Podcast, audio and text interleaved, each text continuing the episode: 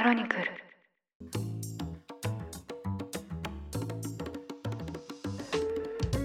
おはようございます。12月16日金曜日ニュースコネクトあなたと経済をつなぐ5分間パーソナリティの竹村由紀子です。この番組では1日1つ5分間で世界のメガトレンドがわかるニュースを解説していきます。朝の支度や散歩通勤家事の時間などにお聞きいただけると嬉しいです。先日ですねテレビの報道番組の仕事で帰宅が深夜になりまして久しぶりにタクシーに乗りました。そこで運転手さんと話したんですが現在もびっくりするぐらいお客さんが少ないそうなんです。それもそのはずでですね窓の外を眺めていても繁華街を通りかかっても人はまばらで道には空車のタクシーが溢れていました。新型コロナウイルスの流行からもう3回目の冬ですし忘年会シーズンなので今年こそはと街に繰り出す人も多いのかななんていうふうに思っていたのでとても意外でした。運転手さんはコロナの影響でみんな飲み歩かない習慣がついて忘年会があったとしても終電前に帰るようになってしまったのではないかそんな風に嘆いていました。確かに私もコロナによって自分の行動というよりは気持ちの方が大きく変わったように思います。昼夜関わらずですね無意識に繁華街とか人が多いところを避けるようになりましたし電車がなくなる時間まで街にいたいというふうには思わなくなりました。コロナによるこうした消費行動の変化がさまざまな業界の景気に影響を与えているんだなというふうに実感しました。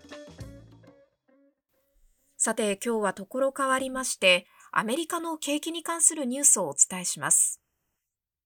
異例の大幅利上げを実施してきた FRB 連邦準備制度理事会が14日、今年7度目の利上げを発表しました。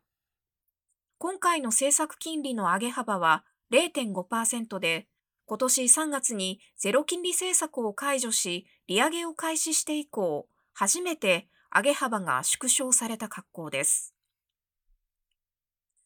13日に発表された先月の消費者物価指数は、前の年の同じ月と比べて7.1%上昇。これは7.3%を見込んでいた市場予測を下回りました。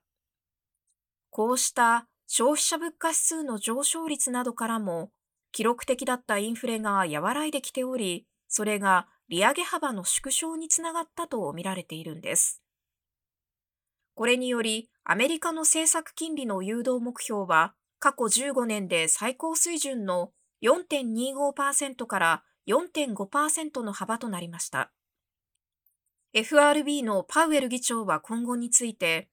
インフレは鈍化の兆しが出てきているものの、依然として記録的な高水準にあり、利上げを続けるのが適切だとして、来年も金融引き締めを続ける姿勢を強調しました。インフレを抑制するために FRB が行っているこの金融引き締め政策、改めて説明しますと、利上げ、金利を上げることでお金を借りにくくして、設備投資や買い物などを控えてもらって、物価を抑制しようという政策です。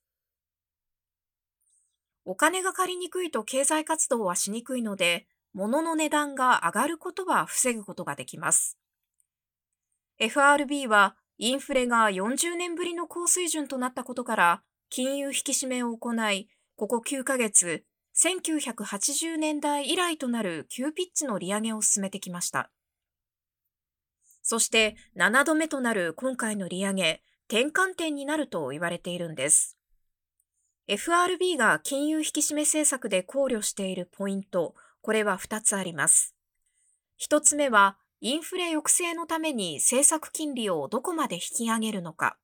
そして2つ目は、その水準をどれくらいの期間維持するのかです。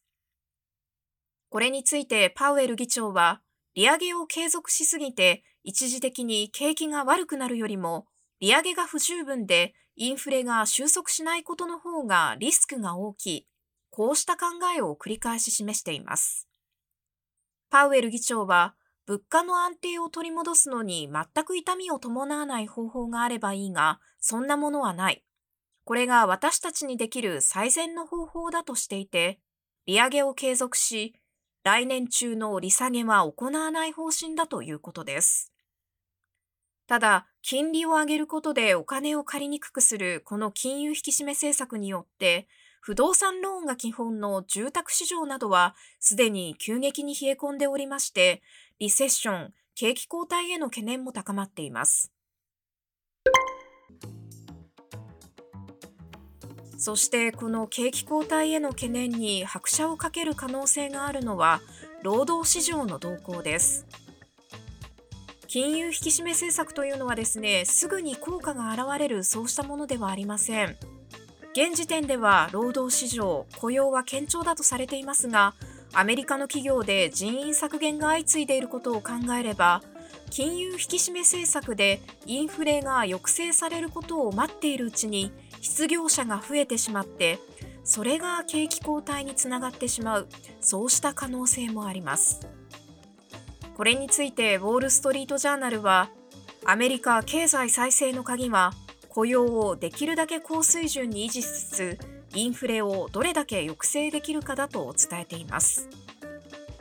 景気後退を避けるため難しい舵取りを担う FRB